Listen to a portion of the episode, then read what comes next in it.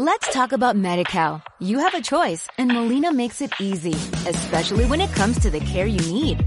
So let's talk about you, about making your life easier, about extra help to manage your health.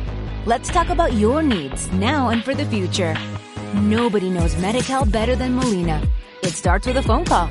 Call 866-420-5330 or visit meetmolinaca.com. Let's talk today. Bienvenido a Omega Centro Cristiano. Estás por escuchar un podcast para varones. No olvides compartir la palabra de Dios y este podcast también. Comenzamos. Pues muchas gracias primeramente a, a, todos los que están conectados hoy. Le doy gracias a Dios porque me tocó compartir un tema que me queda yo creo completamente al, como anillo al dedo. porque de alguna forma ahí está ese orgullo, ¿verdad? Que aún todavía no, no se termina. Todavía es un, un proceso, todavía tenemos que estar limpiando completamente nuestros corazones. Pues sí, pues para abrir este tema, ¿verdad? Quiero compartirles de, de una familia, una familia con mucho pecado. Y esta familia hace el propósito para que nosotros no podamos llegar a la salvación. Y el autor de él se llama Orgullo, ¿verdad? El orgullo viene con una familia que viene con soberbia, altivez, arrogancia y jactancia, y le podemos añadir más cosas, ¿verdad? Entonces, ese es el propósito del enemigo hoy en día, ¿verdad? Porque a veces posiblemente nosotros no nos damos cuenta, pero la soberbia está ahí. Entonces, es bueno, ¿verdad? Que, que aún nosotros tengamos ese tiempo de, de, seguirnos ahora sí, perfeccionándonos en la obra del Señor, porque ese es el, ese es el propósito, ¿verdad? Entonces, hoy quiero hablarles de este tema, de, de un varón que rechaza la soberbia, ¿verdad? Nosotros posiblemente a lo mejor podemos decir, ¿verdad? Pues yo ya no tengo soberbia, yo ya estoy pegado al Señor, yo soy cristiano, ya la soberbia... ¿Ande? Ya la soberbia quedó atrás, ¿verdad? Entonces, el propósito es darnos cuenta y reconocer que cada uno de nosotros tiene algo de orgullo y que lo podamos someter al Señor para vencer este pecado, ¿verdad? Porque este pecado es el que nos va a impedir nosotros llegar a la vida eterna. Entonces, el orgullo, tanto jactancia, soberbia, altivez, arrogancia, tienen un significado y tienen una opinión muy alta de sí mismo, de sus bienes o talentos. Este pecado en, es, el, es el opuesto de una opinión negativa de sí mismo. Algunos textos que vamos a ver ahorita, eh, como Proverbios 14.3, si, si tienen sus Biblias, vamos a Proverbios, Proverbios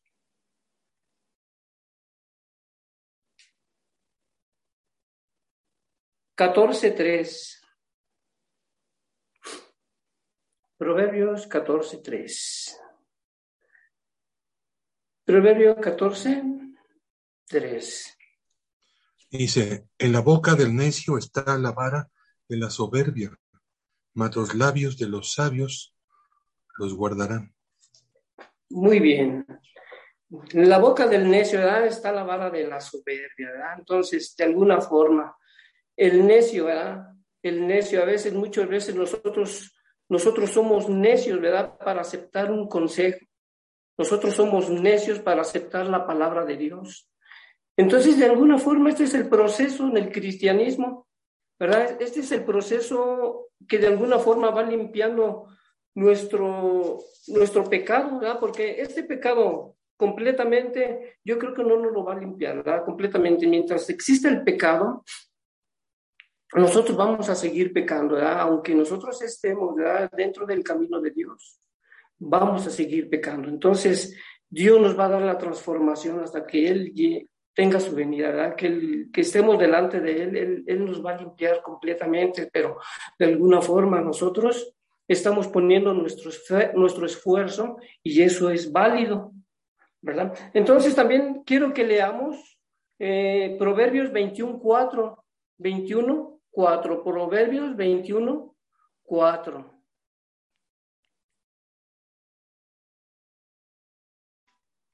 Si alguien me lo puede leer. La mirada arrogante, el orgullo y los pensamientos de los perversos son pecado. Muy bien. Es otra versión. Es otra versión, ¿verdad? La, la 1900 altivez de ojos y orgullos de corazón y pensamientos de impíos son pecado. Muy bien. Entonces, el Señor, ¿verdad? El Señor es, eh, el propósito de Dios es primeramente trabajar en nuestro corazón, ¿verdad? Eh, eh, en nuestro corazón es donde se almacena completamente todo, todos los deseos, ¿verdad? Todo, todas las características que hemos venido viendo del varón, todo eso se almacena dentro de nuestro corazón. Entonces, el propósito de Dios es que, que nosotros limpiemos nuestro corazón de pensamientos impíos, ¿verdad? Porque eh, todos los días, todos los días nosotros vamos a tener tentaciones, ¿verdad? E, e, el enemigo conoce de dónde nos sacó, de dónde salimos, entonces de alguna forma ese es el propósito del enemigo, atacarnos a través de las tentaciones, ¿verdad? Pero nos estamos olvidando de este mayor pecado que ha venido obstruyendo eh, en el camino para poder llegar al Señor, ¿verdad? Que es la soberbia. Ahora, Aquí, aquí tengo unos versículos. Eh, quiero que vayamos a Lucas, al libro de Lucas 18.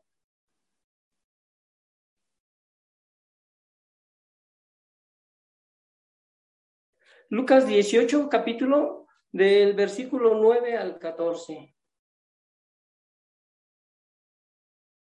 Sí.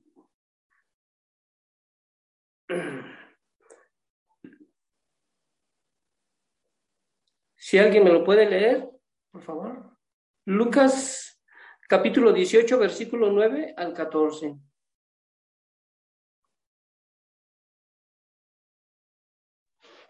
¿Te ayudo, José Luis? Muy bien. Dice, había unos que creían que siempre hacían el bien, estaban tan seguros de sí mismos que no que menospreciaban a los demás.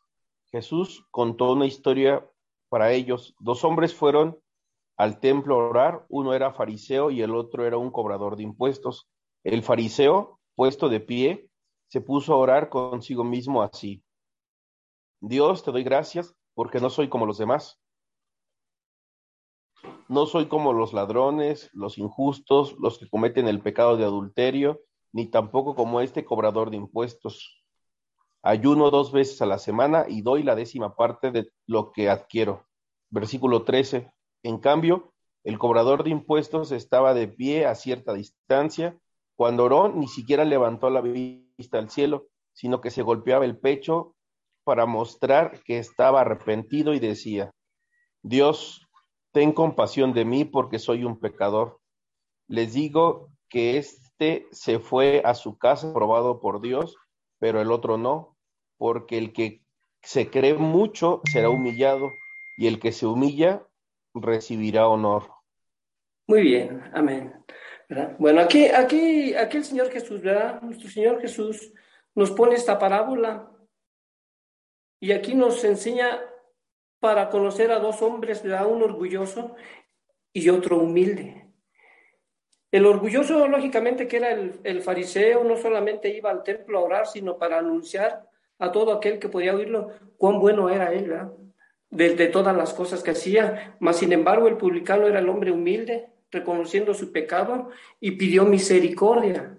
Entonces, esa misericordia que hoy nos enseña a nosotros es, es que nosotros cada día le pidamos al Señor misericordia, ¿verdad? Porque eh, muchas veces nosotros pensamos que nosotros no tenemos ese pecado, ¿Por qué? Porque de alguna forma nosotros, eh, dentro de nuestro conocimiento, que Dios nos ha dado, ¿qué es lo que hacemos? Nos hacemos jueces. Nos hacemos jueces para qué? Para, para, ahora sí, para señalar a aquellas personas que están mal, ¿verdad? Ese es, cuando, cuando Dios empieza a, darnos ese conocimiento, nuestro, nuestro conocimiento nos va envaneciendo. Entonces nos, nos en jueces de, de toda la gente que vive en pecado. Entonces nosotros solamente estamos señalando, así como el fariseo lo hacía con el publicano, decía yo no quiero ser como este. Entonces, hoy en día, hoy en día nosotros tenemos que llevar todos nuestros pecados al Señor, ¿verdad? Nosotros tenemos que creerle, lo que el propósito de Él es que nosotros, cada día nosotros limpiemos nuestro corazón para poder llegar a la estatura del varón perfecto, ¿verdad? Que, que, nos pide. Entonces, dice aquí, ¿cuáles son las causas del orgullo? ¿Verdad? Porque eh, eh, el orgullo trae causas y trae consecuencias. Quiero leerles aquí unos, unas ilustraciones ¿verdad? que nos amplían un poquito el, el entendimiento. Y dice así, demasiada indulgencia. Cuando chicos siempre se les complacía en todo, manejaban a los padres saliéndose con la suya. Ahora que son adultos, esperan que se les trate igual. Fue gente muy mimada y muy consentida, ¿verdad? No sé, no sé si, si a lo mejor recordando nuestro pasado, eh, algunos de nosotros tuvimos esta experiencia de que nuestros padres todo nos daban, de que nuestros padres, como nos dice aquí, era demasiada indulgencia, con demasiada facilidad nosotros recibíamos los juguetes, recibíamos las cosas que nos regalaban nuestros padres, de alguna forma ellos no sabían que nos estaban haciendo un mal, porque desafortunadamente no teníamos que sacrificarnos, no teníamos que esforzarnos para que nuestros padres nos dieran lo que nosotros quisiéramos. Hoy en día nosotros podemos ver hijos de la misma forma, ¿verdad? Entonces, aquí, aquí nos enseña que, que estos hijos van creciendo de la misma forma, que, que no les cueste nada, entonces van creciendo orgullosos, van creciendo altivos, y de alguna forma viene el fruto.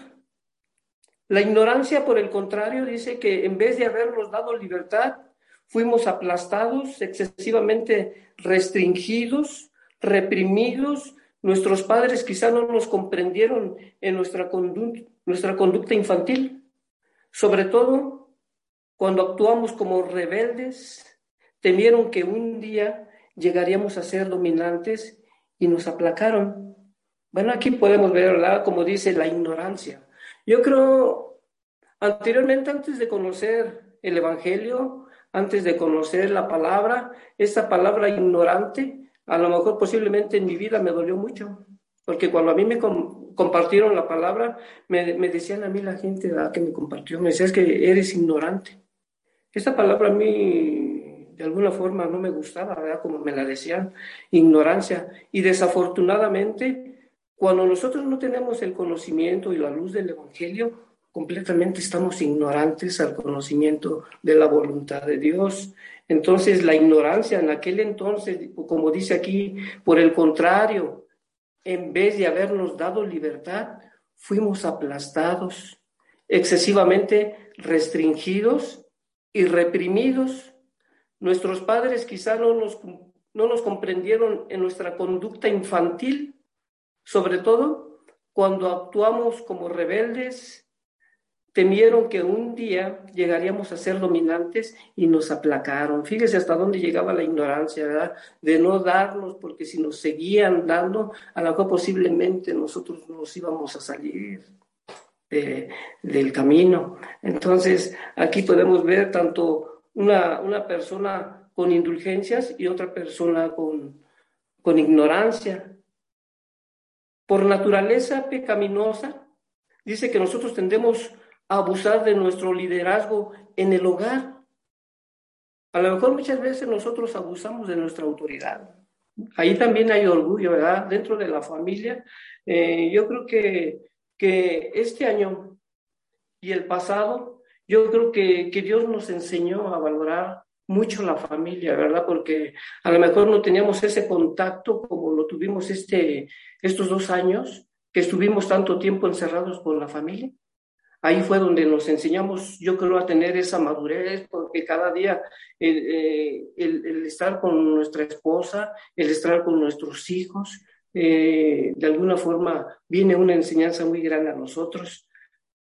Entonces, la, la autoridad en la, en la casa, en el hogar, es parte de, de un orgullo, es, es, es, parte de la soberbia, porque si aquí una persona que no se somete a Dios, voy a hablar de una cabeza, de la cabeza principal, si la cabeza principal de alguna forma no está sometida a la autoridad de Dios, difícilmente la mujer se va a someter a su autoridad, entonces como cabeza nosotros tenemos la obligación primeramente de obedecer la autoridad, la autoridad suprema que es Dios. Entonces, para que nosotros de alguna forma podamos tener y buscar ese liderazgo, esa autoridad que Dios nos quiere dar, primeramente tenemos que someternos nosotros, dejar todo nuestro orgullo y toda nuestra soberbia, ¿verdad? Entonces, la falta de madurez cristiana dice que, que reflejamos más las obras de la carne que del espíritu. Y en sí, yo, yo ayer compartía, yo ayer compartía eh, por la oportunidad que me han dado de, compartir ayer de lo del Espíritu Santo, a los que estaban conmigo yo les compartía, yo les decía que, que es necesario que, que, el Espíritu Santo se manifieste en nuestras vidas, ¿verdad? ¿Y cuál es el propósito del Espíritu? Es dar el fruto. Yo les decía, así como dice la Biblia, por sus frutos los conoceréis, ¿verdad? Pero hoy en día, hoy en día no dice así. Hoy en día dice, por sus feis los conoceréis. Porque ahí eh, eh, eh, dentro de de, ahora sí que dentro de, de todo esto nosotros podemos dar cuenta cómo vive la gente.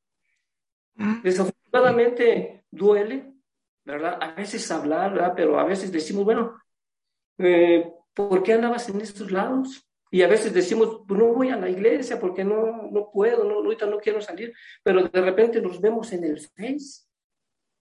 Y ya de repente digo, ya, caray, pues ahora sí que, que, de alguna forma, por eso les decía yo, por sus Face los conoceréis. Entonces, eh, tenemos que dar el fruto, ¿verdad? El fruto habla nada más de un fruto, ¿verdad? Y, de, ese fruto se derivan todos los demás frutos, ¿verdad? Pero primeramente, el fruto que se debe de manifestar es el del amor. Después del amor se tienen que manifestar los demás frutos, Entonces, la falta de madurez cristiana dice que nosotros debemos de reflejar las obras de la carne, que es del Espíritu Santo. Entonces nosotros somos luz y somos llamados a ser la sal de esta tierra. Entonces, si nosotros, por ejemplo, a lo mejor posiblemente dentro de la iglesia, a lo mejor no vemos el orgullo, pero ¿cómo está nuestra conducta afuera? ¿Somos amables con la gente? ¿Somos respetuosos con la gente? Porque a veces lo altivo muchas veces nos sale de repente, la, la, la arrogancia, a veces sale a relucir. Entonces, aquí en la soberbia, vamos a ver las características de, lo, que es la soberbia. Dice aquí, autocomplaciente, estar satisfecho de uno mismo, ¿verdad? ¿Qué nos enseña esto? Dice autocomplaciente, estar satisfecho de uno mismo. Muchas veces nosotros decimos, ¿verdad? Y lo he escuchado y lo he visto. Eh, eh, antes de explicar esto, Yo, yo hace tiempo, hace tiempo yo trabajaba con un amigo y empezamos juntos. En el trabajo yo me dedicaba todo el tiempo he sido vendedor, he sido comerciante, yo me dedicaba a la venta de medicamentos. Entonces, con un amigo empezamos juntos en el negocio. Y resulta que desafortunadamente a mí pues me fue mal. Yo me salí de trabajar con él y una de las veces que lo fui a buscar, tenía yo poco de conocer la palabra, tenía como pues algunos seis meses, ¿no? De conocer la palabra. Y una de las veces pues fui a pedirle unas cosas que yo necesitaba a su casa, a ver si me las podía prestar. Cuando él salió me dice, ¿qué pasó? ¿Cómo estás? Dijo, oye, que te hiciste cristiano. Le dije, ah, sí, le digo, gracias a Dios, le digo, pues conocí la palabra. Dijo, no, dijo, está mal, está mal. Dijo, mira, a Dios no, no le pidas nada. Tú, todo está en ti. Todo está en ti, en que tú te levantes temprano, en que te esfuerces y que te vayas temprano a vender. Dijo, pues mira, ya ves, empezamos los dos iguales. Yo tengo mis camionetas, tengo mi casa y tú no tienes nada. Y eso me dolió. Dije, no, pues bueno, qué bueno, le digo, gracias a Dios, le digo, si, si la bendición viene de parte de Dios, pues qué bueno que te siga bendiciendo. Lo dejé de ver como, pues como unos seis meses. Y a los seis meses que vuelvo a ir, eh, me dice, oye, ¿qué crees? Dijo, necesito que me hables de la palabra. Estoy pasando unas dificultades difícilmente, dijo, con mi casa, con mi propiedad, dijo, estoy por perderla. Y muchas veces nosotros hablamos ligeramente de, ahora sí, de, de, de estar en contra de Dios. Cuando nosotros hablamos de esa forma, no sabemos lo que decimos. Entonces, ahí, ahí se cumple algo, ¿verdad? De que de alguna forma él, en su, en su orgullo, en su soberbia, él pensó que todo lo que él tenía era por sus fuerzas y por su poder.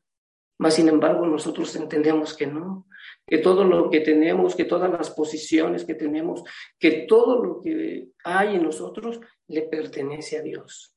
Entonces, de alguna forma, Dios, Dios nos va sacando de esa ignorancia de la, que nos, de la que nos habla. Éramos ignorantes, pero ahorita le damos gracias a Dios porque ahora, ahora, esa ignorancia quedó atrás. Ahora el Señor nos está dando sabiduría. Y la sabiduría es parte de nuestro caminar cada día. Entonces, este, este amigo eh, me pidió ayuda. Claro, lógicamente, pues para mí eh, me sentí contento de que me, de que me dijera y que me pidiera apoyo a hablarle de la palabra. Y yo le compartí, y fue tanto su deseo que me decía, mira, ven mañana, ven mañana. Y yo iba todos los días, todos los días en la mañana y orábamos por su trabajo, orábamos con el grupo de, trabajadores. Y luego me dice, oye, ¿y tu carrito? Porque yo tengo muchos años ya con este carrito suru. Ya mi carrito anda de viejito, ¿no? Y me dice, oye, ¿y tu suru? Digo, ¿qué crees? ¿Que, que lo tengo desvielado. No, dijo, tráetelo para mandarlo con mi mecánico pero yo no lo hacía con el propósito de que él me arreglara mi carro, pues él me lo quiso arreglar, ¿verdad? Porque le salió de su corazón y me lo arregló, pero yo no lo hacía con el propósito de, de que me lo arreglara, simplemente era con el propósito de sembrar la semilla. Y ya después de tiempo ya no lo volví a ver, pero les pongo este ejemplo, ¿verdad? Que muchas veces nosotros no sabemos lo que hablamos. Por eso aquí dice autocomplaciente es estar satisfecho de uno mismo. A veces nos llenamos nosotros de que nosotros decimos, estoy contento, no necesito nada, tengo todo, tengo casa, tengo carro, carro, tengo una familia, tengo trabajo, no necesito ahorita Dios. Ahorita todo, todo lo tengo. Otra de las características es ególatra, donde solo se piensa en sí mismo y es personalista, ¿verdad? Ahí entra yo creo que entra el ego, el ego, ¿verdad? Porque dentro de nuestra vida mm, e, el ego sale a resaltar. Somos egocéntricos, entonces solamente pensamos en, nosotros mismos, ¿verdad? Esa es la palabra ególatra. Obstinado, persistir en seguir una decisión imprudente, ¿verdad? Algo que, que no necesito, ¿verdad? Pero que de alguna forma me afianzo y me esfuerzo por seguir esa, esa necesidad que no necesito. Arrogante, es parte de la familia del orgullo, es altanero, es soberbio, es contrario a cortés o afable. ¿Verdad? Dice, rebelde con tu más, significa rebelde que se niega a reconocer su falta. ¿verdad? Yo creo que, que a veces cuando necesitamos un consejo no lo queremos aceptar porque pensamos que ya tenemos el conocimiento completamente, ¿verdad?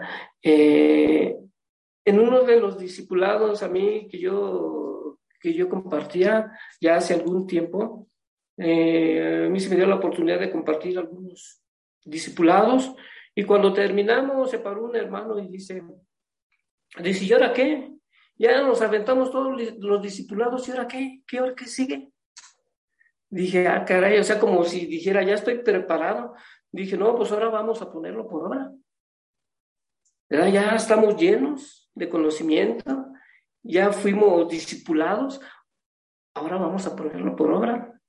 Y ahí es donde, donde duele, donde duele, porque recordemos que Dios, Dios es un Dios de orden.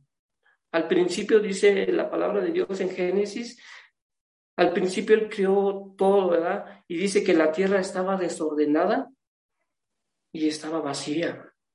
Anteriormente nosotros no teníamos el Espíritu. Nuestra tierra estaba completamente desordenada. Mas, sin embargo, por su misericordia del Señor, Él puso su Espíritu en nosotros. Entonces, a través del Espíritu nosotros tenemos vida, ¿verdad? Entonces, nosotros todos los días tenemos que agradecerle al Señor todo lo que Él representa para nosotros. Bueno, entonces vimos sus características, ahora vamos a ver las consecuencias. Dice, dice aquí las consecuencias, afecta a su persona y a otros. Vamos al libro de Daniel, a Daniel capítulo 4, versículo del 28 al 37.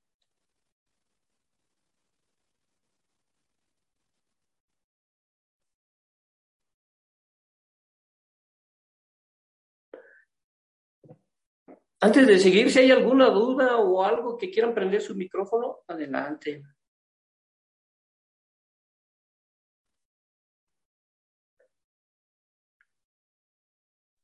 ¿Es Daniel qué, Luis? ¿Perdón? ¿Es Daniel qué, qué capítulo? Es capítulo 4. Daniel 4, mm. versículo 28 al 37. Gracias. ¿Y lo puede leer, Manuel, por favor? Claro que sí. Del 28 al 34 dice, todo esto vino sobre el rey Nabucodonosor al cabo de doce meses, paseando en el palacio real de Babilonia, habló el rey y dijo, ¿no es esta la gran Babilonia que yo edifiqué para casa real con la fuerza de mi padre? Perdón, de mi poder y para gloria de mi majestad. Aún estaba la palabra en la boca del rey, cuando vino una voz del cielo, a ti se te dice rey Nabucodonosor, el reino ha sido, perdón, el reino ha sido quitado de ti y de entre los y de entre los hombres te arrojarán, y con las bestias del campo será, será tu habitación, y como los bueyes te apacentarán, y siete tiempos pasarán sobre ti, hasta que reconozcas que el Altísimo tiene el dominio en el reino de los hombres, y, y lo da a quien él quiere. En la misma hora se cumplió la palabra sobre Nabucodonosor, y fue echado de entre los hombres, y comía hierba con los bueyes, y su cuerpo se mojaba con el rocío del cielo, hasta que su pelo creció como, como plumas de águila y sus uñas como las de las aves. También el 34, ¿verdad? Sí, hasta el 37. Ah, 37. Más, más al fin del tiempo, más al fin del tiempo yo, Nabucodonosor, alcé mis ojos al cielo y mi razón, y mi razón me fue de vuelta y bendije al Altísimo y alabé y glorifiqué al que vive para siempre, cuyo, cuyo dominio es sepiterno y su reino por todas las edades. Todos los habitantes de la tierra son considerados como nada, y él hace según su voluntad en el ejército del cielo y en los habitantes de la tierra, y no hay quien detenga su mano y le diga, ¿qué haces? En el mismo tiempo mi razón me fue de vuelta, y la majestad, y la majestad de mi reino, mi dignidad, mi grandeza, volvieron a mí, y mis gobernadores y mis consejeros me buscaron, y fui restablecido en mi reino, y mayor, y mayor grandeza me fue añadida. Ahora yo, Nabucodonosor, alabo, engrandezco y glorifico al Rey del cielo, porque todas sus obras son verdaderas y sus caminos justos, y él puede humillar a los que anden con soberbia. Soberbia, ¿verdad? Bueno, aquí podemos ver la historia de Nabucodonosor, altivo, arrogante, mas sin embargo, Dios lo llevó hasta que lo reconociera como nuestro Dios. De la misma forma lo hizo Pablo. Pablo cuando conoció el Evangelio dijo que todo su conocimiento lo tenía por basura, ¿no? Entonces, más, más sin embargo, a nosotros también de la misma forma, Dios nos dio ese reconocimiento que nosotros solamente que, nosotros, nosotros solamente creemos en el poder de Dios, es el único, ¿verdad? Así, aquí Nabucodonosor, de alguna forma Dios lo llevó a todo eso lo que, lo que leímos ahorita, ¿verdad? ¿Hasta qué propósito? Hasta que él pudiera glorificar a Dios y que se diera cuenta que hay un Dios. Entonces, hoy en día sí es, eh, las consecuencias. Eh, afecta a la persona y a otros eh, destruye hogares porque uno de los cónyuges es orgulloso o a lo mejor los dos, ¿verdad? Entonces, yo creo que dentro del matrimonio, si hablamos un poquito dentro de lo que es el matrimonio, pues nadie quiere dar su brazo a torcer, ¿verdad? Tanto lo que dice el hombre se hace, o, lo que dice la mujer se hace. Entonces, si de alguna forma hay alguna diferencia o, se enojaron, entonces, tanto como el hombre como la mujer está diciendo, no, pues yo no lo ofendí. Yo necesito que él me pida perdón a mí. Y, nosotros como varones decimos lo mismo, ¿verdad? No, pues yo no la ofendí, que ella me pida perdón. Entonces hoy, hoy en día el Señor nos enseña que nosotros tenemos que perdonar no pedir disculpas, sino, sino saber perdonar. Entonces, todos los días, todos los días dentro de, nuestro hogar podemos ir viendo la necesidad de que ese orgullo vaya, vaya disminuyendo, ¿verdad? Porque hay un orgullo, hay un orgullo para mí que no es pecado, porque todo la Biblia habla que el orgullo, la soberbia, es pecado. Pero yo analizando mi vida y yo diciendo, bueno, hay un orgullo que para mí a lo mejor no es pecado. No sé de ustedes cómo lo vayan a ver, pero por ejemplo, si mi hijo se gradúa, si mi hijo se recibe, si mi hijo tiene un comportamiento de la forma como yo quiero, ahí entra un orgullo diferente un orgullo donde el Señor, donde el Señor toma el control de nuestro deseo. Porque yo creo como padres, a lo mejor nos hemos sentido orgullosos de nuestros hijos, porque yo creo que todos quisiéramos que nuestros hijos caminaran dentro de los mismos caminos, pero desafortunadamente es muy difícil. Para mí, y hablo en lo personal, he tenido diferencias con mi hijo porque eh, él creció de la misma forma como lo que yo hacía. ¿Por qué? Porque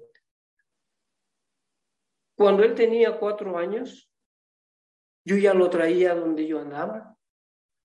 Si yo me metía en las cantinas, ahí lo dejaba en el carro. A los cuatro años, él creció a los seis años. A los doce años, mi hijo, eh, él ya, él ya manejaba en carretera y él me traía alcoholizado. Entonces, ¿qué fue lo que sembré en él? ¿verdad? Sembré algo que no me hubiera gustado sembrar, porque una de las veces que yo platiqué con él, me dijo, ¿y cuando tú tomabas, a ti quién te decía algo? Entonces, desafortunadamente a lo mejor no tuve palabras, ¿verdad? Pero lo único que le dije, hijo, yo hubiera querido que alguien, alguien eh, me hubiera dado un consejo, alguien me hubiera hablado, pero en ese tiempo pues estaba cegado, estaba completamente cegado. Entonces, eh, con mi hijo muchas veces tuve muchos roces. Eh, ahorita le doy gracias a Dios porque ya él entró a una edad donde ya las cosas las ve diferente. Pero yo siento que dentro de mi vida ha, habido mucho orgullo, porque dentro de mi familia anteriormente eh, todos pensaban que yo era muy orgulloso, que yo no necesitaba ayuda de nadie. Y en verdad, así lo hice. Muchas veces eh, mis hermanos trataban de ayudarme cuando yo pasaba alguna rachita y ellos trataban de ayudarme. Yo decía, no, no necesito que me ayuden. Al contrario, yo estoy para ayudarlos a ustedes. Pero cuando conozco al Señor, eh, a través de pues mi mala administración, porque yo tenía mi negocio, a, a través de mi mala administración me terminé todo, eh, quedé completamente endeudado con todas las tarjetas de crédito, porque ese era mi orgullo, ese era mi soberbia, el sacar tarjetas, el poder comprar cosas que no necesitaba, porque gracias a Dios eh, el Señor me, regaló un talento como vendedor y donde quiera que yo iba y vendía y ganaba. Y eso me, me enalteció mucho, a ganar mucho dinero y, a derrocharlo de la misma forma. Pero cuando conozco al Señor, completamente empecé desde abajo. Con decirles que cuando yo conocí del Señor, yo estaba por tirar la toalla porque yo decía, bueno, pero ahora está diferente. Yo le decía a mi esposa, le digo, ahora creo que conocemos del Señor y estamos peor. Completamente, le digo, peor, le digo, porque de alguna forma antes teníamos cosas, no nos faltaban, queríamos alguna cosita y nos la compraban, le ahora no tenemos nada. Y, y una de las veces, yo yendo del trabajo, pasé por una comunidad donde yo me juntaba mucho. Y de repente me paro en el carro y empiezo a ver las casas de los amigos. Y yo decía, bueno, pues ellos no conocen de Dios. Tienen unas casotas, tienen terrenos y este y, y no les falta nada. Y yo analizaba todas las cosas y me ponía a pensar y decía, caray. Y yo sentía una voz que me decía, tú vete a tomar una cerveza, con eso se te olvida. Ya estaba yo casi a punto de, de obedecer, mas sin embargo que me acuerdo del pasaje cuando Satanás se le apareció a, a Jesús y lo tentó. En ese momento que prendo el carro y que me voy, pero estaba a punto de caer, pero el Señor ya estaba obrando en mi vida, ya estaba ordenando toda mi situación. Entonces, yo le doy gracias a Dios porque yo fui muy altivo. Por eso yo les decía, este, este estudio me cayó como anillo al dedo, ¿verdad? Porque el Señor no por algo nos pone estos estudios, porque principalmente es al que, al que le está hablando es a mí. Y yo le doy gracias a Dios, ¿no? Porque, porque de alguna forma a lo mejor sí me siento orgulloso por ser parte de un ministerio que el Señor nos da. También dentro de los ministerios hay orgullo. Dentro de los ministerios a veces nos encelamos o a veces decimos cuando dan algún regalo o algún premio por esa persona y de repente decimos, bueno, ¿y por qué a mí no me tomaron en cuenta? Porque yo no estuve entre los que nombraron. Entonces, el Señor nos va enseñando a que todos esos deseos queden atrás. Nosotros cada día tenemos que, que entregar ese orgullo y esa soberbia al Señor.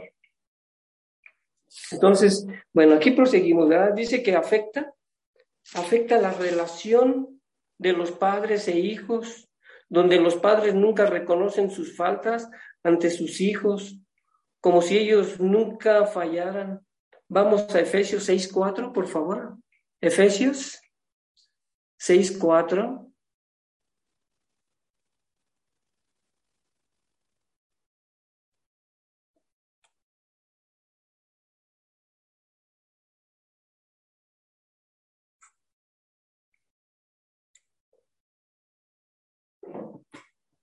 Chava, si me lo puedes leer, por favor. Sí, hermano. Ahí voy, ¿eh? ahí voy, voy, voy, voy. Sí, sí. Listo, 6.4. Dice, y vosotros, padres, no provoquéis a ira a vuestros hijos, sino criadlos en disciplina y amonestación del Señor. Bueno, Gracias, Chava. Sí, de nada, hermano. Eh, dice, vosotros, padre, dice, no provoquéis a ir a vuestros hijos. ¿Verdad? ¿Por qué? ¿Por qué provocamos a veces a ir a vuestros hijos? Y dice, sino criarlos en disciplina y amonestación del Señor. ¿Verdad? Aquí, vos, como nos, aquí como nos dice ustedes, padres, no los provoquen, no provoquen a ir a sus hijos. Abrácenlos, ámenlos, respétenlos. No, no provocarlos a ira, que algún día nuestros hijos se levanten y nos digan, pues tú representas una persona en la iglesia y aquí eres diferente. Y muchas veces así somos, ¿verdad? Así era yo. Al principio, cuando yo iniciaba en la iglesia, aquí venía, levantaba mis manos y era otra persona. Cuando yo llegaba a la casa me transformaba completamente. Por eso nos dice, no provoquen a ira a nuestros hijos. Entonces, todo esto yo creo que, que es parte de nuestro crecimiento espiritual, de nuestro caminar todos los días, ¿verdad? Por eso los discipulados hoy en día son, pues son necesarios, ¿no? Porque son parte de una escuela. Así como la escuela nos enseñó a educarnos, los discipulados son parte para educar nuestra, pues ahora sí que nuestras acciones, ¿verdad? De, de, poder caminar diferente, que, que, que, seamos realmente cristianos verdaderos, que, que no seamos, como, como dicen, solamente cristianos, por ponernos el, sobrenombre. Y, y, vamos a Colosenses 3.21. Colosenses 3.21.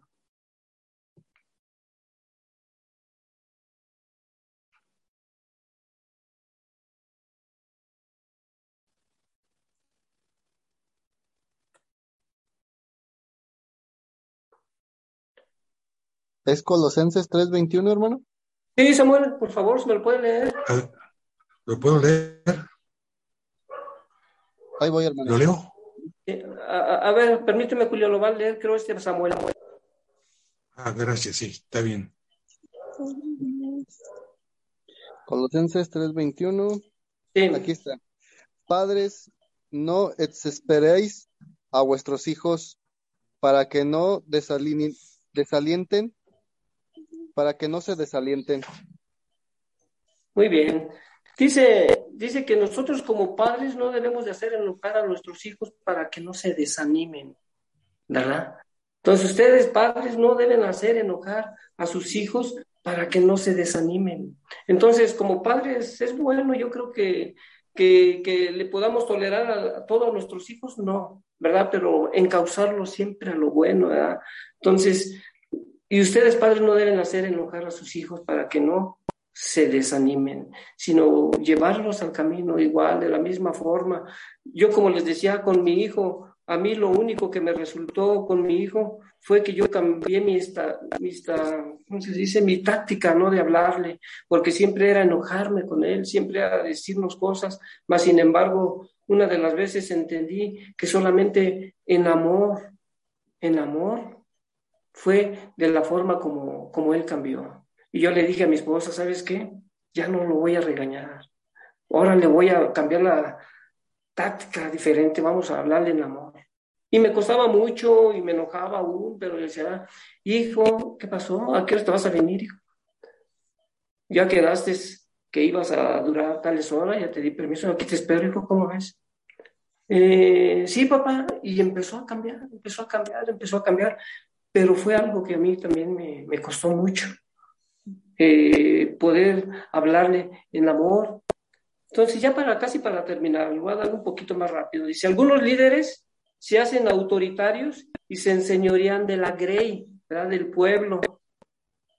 ¿Y cuál es la cura? ¿Cuál es la cura de la soberbia? Dice, admita que ha sido orgulloso y que aún está batallando con este pecado. Cuando nosotros no admitimos, es que somos orgullosos. ¿verdad? Por eso dice, admita que ha sido orgulloso y que aún está batallando con este pecado.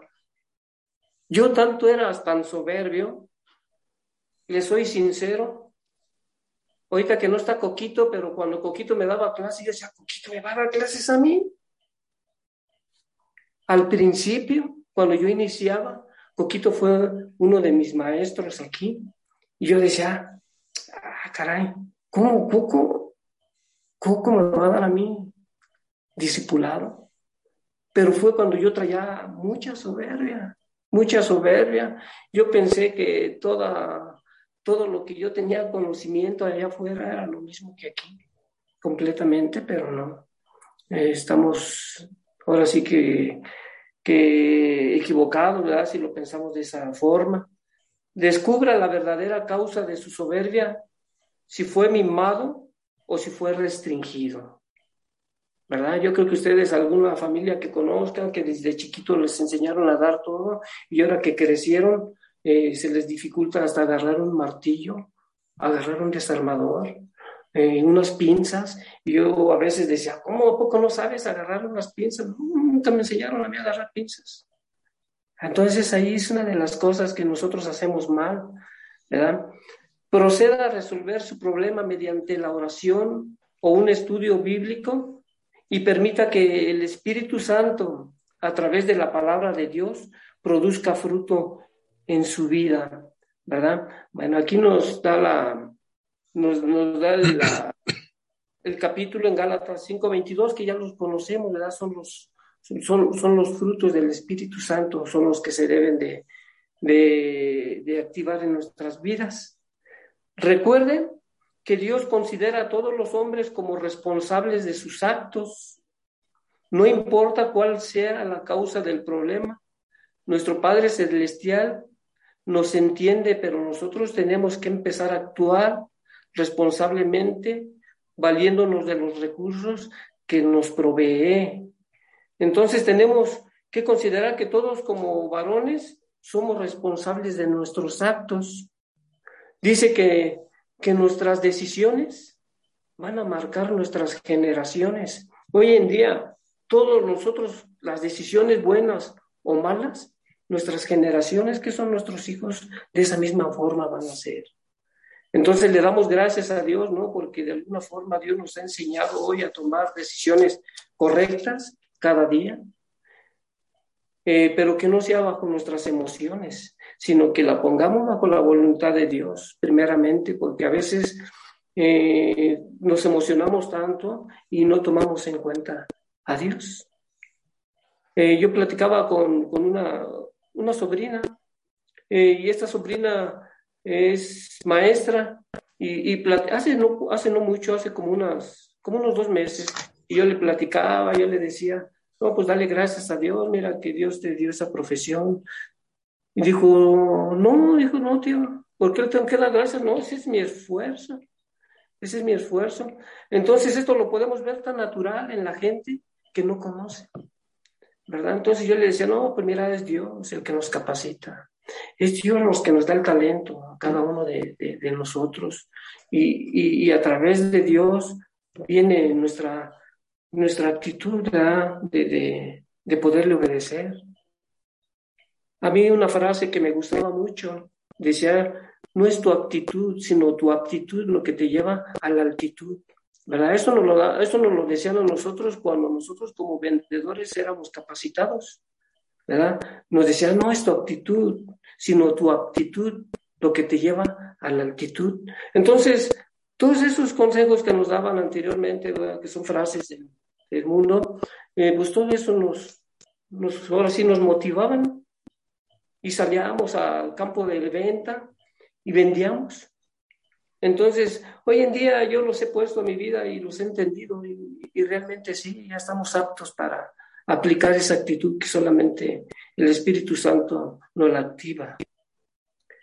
Dice la conclusión, ya para terminar, la conclusión dice, responda honestamente a las siguientes preguntas. ¿Ha tenido usted alguna experiencia de este pecado? ¿Puede Dios cambiar un corazón malo? ¿Quién es el autor del egoísmo? Según Ezequiel, ¿cómo empieza el egoísmo? Y aquí nos pide ¿verdad? que nos aprendamos de memoria un proverbio 11.2. Entonces, si alguien quiere prender su micrófono y responder honestamente, dice, ¿ha tenido usted alguna experiencia de este pecado? Esas son preguntas, ¿verdad? Que ya para concluir, si alguno quiere, si no, se, respeta. Fíjate, nada más qué tan fuerte es el orgullo en, en nuestras vidas. Un lema familiar era si el hambre tira, el orgullo me levanta. Entonces, entonces, sin duda alguna, eh, yo sí batallé mucho tiempo con, con, con eso. Y por desgracia, después del orgullo se viene un montón de cosas, la soberbia, la vanagloria, la egolatría, etcétera, etcétera, etcétera. Pero sí, sí, sí, sí, sí. Sí, y yo creo que serían muy pocas personas las que dijeran que no, porque estamos en, en, en, en un mundo donde muchas veces nos educan así, tal cual, en lugar de darnos una humildad, una sencillez, que es la que realmente nos va a abrir puertas, nos, nos inyectan, ¿no? El, el orgullo y pues nosotros nos empezamos a, a ir por otro lado. También entendí perfectamente, José Luis, cuando dices que es muy diferente que uno se sienta orgulloso de, de, de su hijo, ¿no? O de un logro o cosas por el estilo. Pero yo creo que el 90% del orgullo que llegamos a sentir, pues es, Sí. un, es un orgullo muy mal infundado. Mm, Así es. Yo sí batallaba macizo con eso. Sí. Y ahora, pues ahora yo creo que sientes un orgullo ser el yerno del pastor. Ah, no, claro, claro. No, es un orgullo ser el Este, Es- te están viendo, te están viendo y oyendo. Muy bien, la, la- la segunda pregunta es, ¿puede Dios cambiar un corazón malo? Yo pienso que sí, ¿no? Porque al final de cuentas para Dios no es, no hay nada imposible, tú Luis. Sí. Para Dios el corazón, el corazón más, pues la persona, o no sé cómo decirlo, la persona más miserable, hablando pues de los pecados, puede cambiar. No dice Dios que Él transformará este de tus pecados todo lo malo y lo, lo convertirá en un blanco, un blanco resplandeciente que nadie no podría en la tierra igualar, ¿no? Yo digo que Sí. sí, lo puede cambiar. Nada más es que uno también quiera aceptar el cambio y quiera en su momento, este, ahora sí, como dicen, quiera dejarte querer, pues en buen sentido, ¿no? De, pues ayudarte, ¿no? Es más que nada eso, ¿no? Como lo ha dicho el pastor en su momento, Dios es un caballero y en su momento, si tú no le das la oportunidad, pues Él no va a actuar, ¿no? Pero es mucho pedirle, como tú dijiste, al Espíritu Santo y, y con ayuda de la oración y la Biblia, ¿no? Que son las bases, pues, para poder ir cambiando nuestro corazón, nuestra alma, ¿no? Nuestra mente principalmente para que luego el corazón también vaya cambiando, ¿no? Sí, que es un anhelo. Cada día, por ejemplo, su palabra dice que nosotros tenemos que pedir un corazón de, de carne y que nos, quise, que nos quite ese corazón de piedra, ese corazón duro, ese corazón que no sienta, ¿verdad? Pero le damos gracias a Dios porque de alguna forma solamente eh, que nosotros dispongamos, ¿verdad? También tener un cambio, porque recordemos también que Él es un caballero, si tú quieres, Él puede, pero si no quieres, también Él no, no entra, ¿verdad? Entonces, ¿quién es el autor del egoísmo? De todo esto, ¿quién es el autor del orgullo? El que trajo este pecado aquí a esta tierra, ¿quién fue el autor? Yo pienso que Satanás, ¿no? Sí, Satanás. Padre, todo, ¿no? De la maldad. Sí, no sé si está mal. Yo digo que Satanás, no sé, a lo mejor si estoy mal que me corrija alguien. No, es Satanás, Satanás mismo. Aquí vienen las citas, ¿verdad? Pero como ya se me está descargando mi teléfono, no me traje el enchufe. Entonces, ¿cómo empieza el egoísmo? ¿Cómo empieza el egoísmo? ¿Alguien que me pueda decir cómo empieza el egoísmo?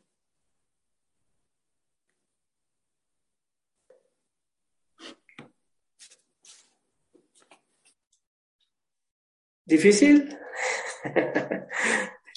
quiero hacer una, un paréntesis. Sí. Eh, la arrogancia, la soberbia y el orgullo se definen en un, en un solo espíritu, que es el de Leviatán. Ajá. Donde Satanás desobedeció a Dios. De sí. Ahí, de ahí sí, claro, porque quiso ser igual. La única forma de vencer el orgullo, pues es a través de la humildad. Así es, ¿verdad? Entonces, la palabra de Dios nos hace ser humildes, ¿verdad? Dice, dice ahí en su palabra, ¿verdad? tenemos que estimar a los demás como mayores. Entonces el, el orgullo, la soberbia, es como si fuera, como si fuera la levadura, ¿verdad? ¿Qué dice la palabra? Un poco de levadura y aleuda la masa, ¿verdad? ¿Qué hace la levadura? Los infla. Entonces, Hoy en día, a lo mejor, el orgullo no lo, no lo podemos ver, pero sí es necesario que, que a nosotros nos digan que, que tenemos ¿verdad? Pues muy bien, pastor. Gracias a Dios que me tocó compartir este, este estudio. Eh, no sé si alguien tenga alguna otra duda antes de terminar. Let's talk about MediCal. You have a choice, and Molina makes it easy, especially when it comes to the care you need. So let's talk about you, about making your life easier, about extra help to manage your health. Let's talk about your needs now and for the future. Nobody knows MediCal better than Molina. It starts with a phone call. Call 866-420-5330 or visit meetmolinaca.com. Let's talk today.